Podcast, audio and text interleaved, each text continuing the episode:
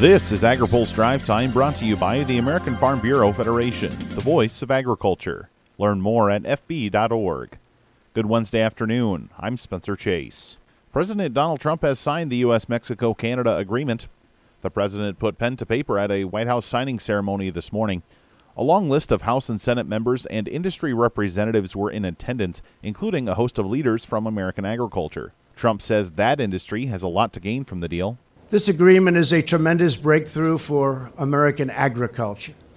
Canada will finally provide greater access for American dairy. Canada's opening up. It will grow annual exports to our neighbors by an estimated $315 million.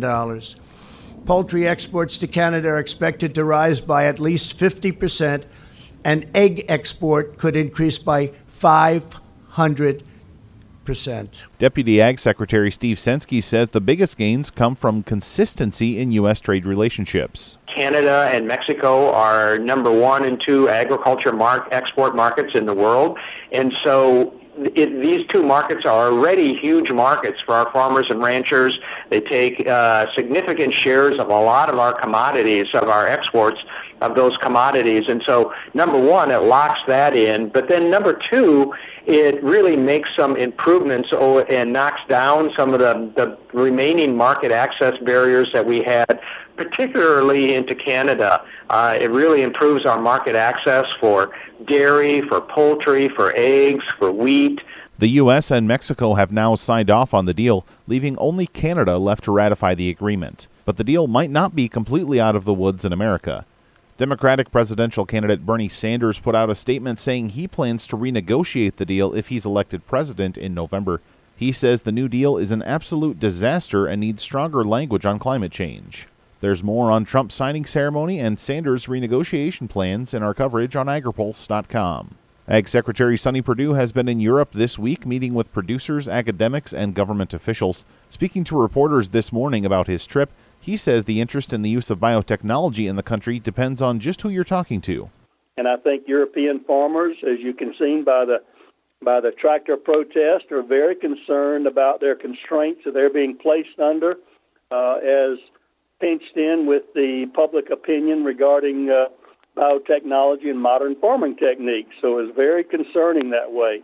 He says producers there signaled an interest in the technology and they're very concerned about their livelihood. I talked to them about uh, that we, as a, a United States, agree in sustainability, both in the environment, both in our social sustainability of the affordability and the availability of food for everyone.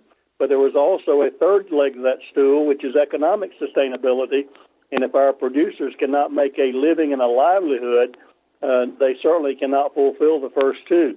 Government officials, however, have shown less desire to use biotechnology there. For more on Perdue's thoughts on what needs to happen for the U.S. and EU to negotiate a potential trade deal, check out our story on agripulse.com. The Department of Agriculture is expecting a high level of interest in an upcoming program sign up. AgriPulse's Ben Nuelle has more. Producers have until February 28th to enroll in general sign up for the Conservation Reserve Program.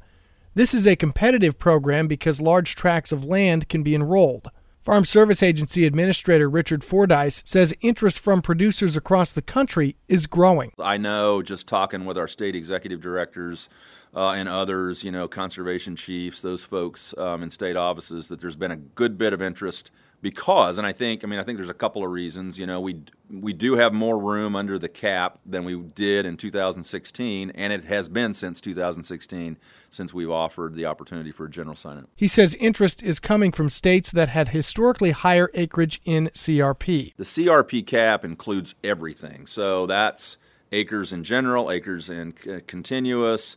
And so when we when we talk about a CRP cap, it is the total number of CRP acres um, that fall under that cap. The 2018 Farm Bill increased maximum enrollment from 24 million acres to 27 million acres in 2023.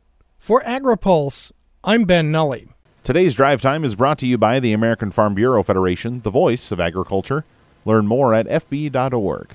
That's all for today's drive time. For more agriculture, trade, environment, and regulatory news, visit agripulse.com. Reporting in Washington, I'm Spencer Chase.